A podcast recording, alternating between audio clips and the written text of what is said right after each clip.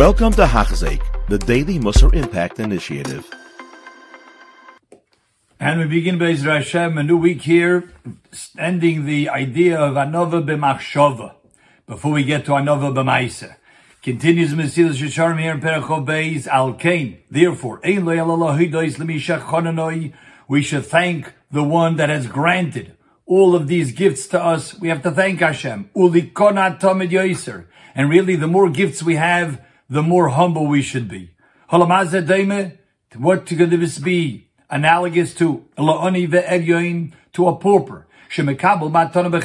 That just is granted through kindness of a person, a gift. Certainly there's an element of embarrassment of the person who has to receive something that he himself couldn't get on his own. And the more chesed that a person receives, so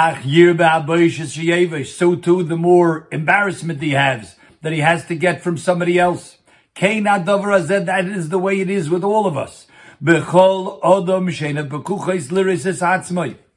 Anyone whose eyes are opened to see himself. If a person opens his eyes and realizes that everything that he has only comes from HaKadosh Baruch Hu has a chesed and a taiva, a kindness and a goodness to benefit this person, then he realizes that he should be feel ashamed and say, wow, I'm getting all of this. What do I have to do with it? How can I repay Hashem back?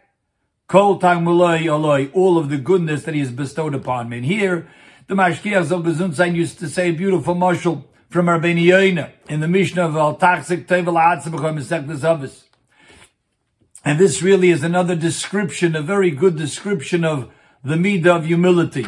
Now we can keep in mind. A person walks into a room and he sees a fellow sitting behind the desk with a lot of money on the desk. And there's a long line of people and he's observing this. He sees one person comes and he puts down a hundred dollar bill on the table and he walks away. Another person puts down a few hundred dollars and walks away. And then a person comes and he puts down five thousand dollars on the table. Looking at this, he says, well, I see obviously the third person who just put down five thousand dollars, he's obviously a greater person, a more benevolent person, a more charitable person than the first two who only gave a hundred or a few hundred. And then he looks into it further and he sees that really this person is being paid back the money that he dispensed out to those he loaned them money. The first person loaned a hundred dollars. He paid back his chayv, his debt in full. So to the second person.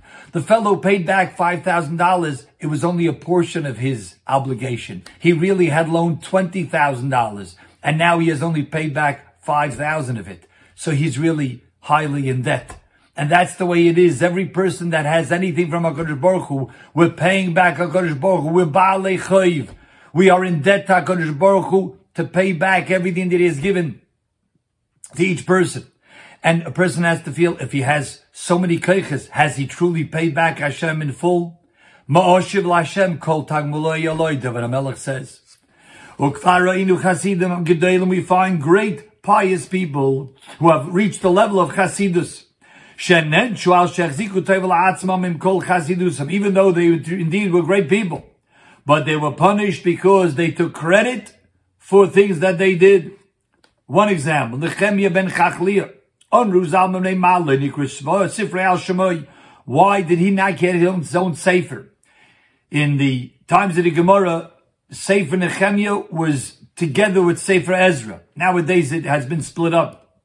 Why is that? because because he took credit for the salvation that took place.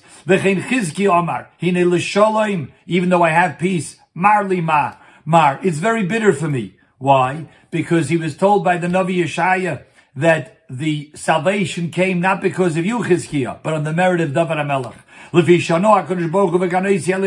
Hashem says, I'll protect the city, Loishia Lamani, or Laman David Avdi on behalf of, and the schus of David.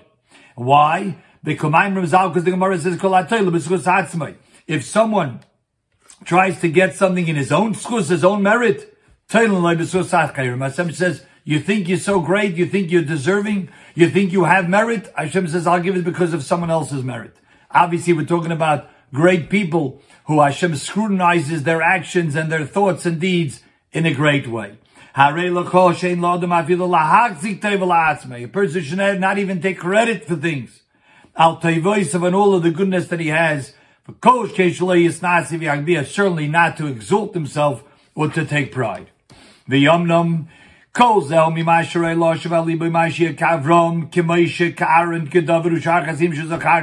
this is talking about the greatest of men. Messias Shem says, let's not fool ourselves that we have to compare ourselves in some way and try to learn from them. We're nowhere close to them. We're the orphans of the orphans, the lowest of the low compared to those people. We didn't have to come on to that because because we know how much we're lacking. Sheitzarach Ian Godel. You don't have to look too far or too deep Liris b'chitzu zenu to see our deficiencies, our loneliness. Any wisdom that we do have pales in comparison to previous generations. The greatest of minds and chachamim, even chachmei Torah amongst us, are ah, from the lowest Talmidim that once was. This is what we really have to truly understand. Let's not be fooled for naught. We should recognize and confront the fact that our minds are small, and our intellect is weak, ad extremely so his asichlus rav, the foolishness that we have in observing things and learning things is great. Geveris. And we have an abundant amount of mistakes that we make. Anyone who knows this. There's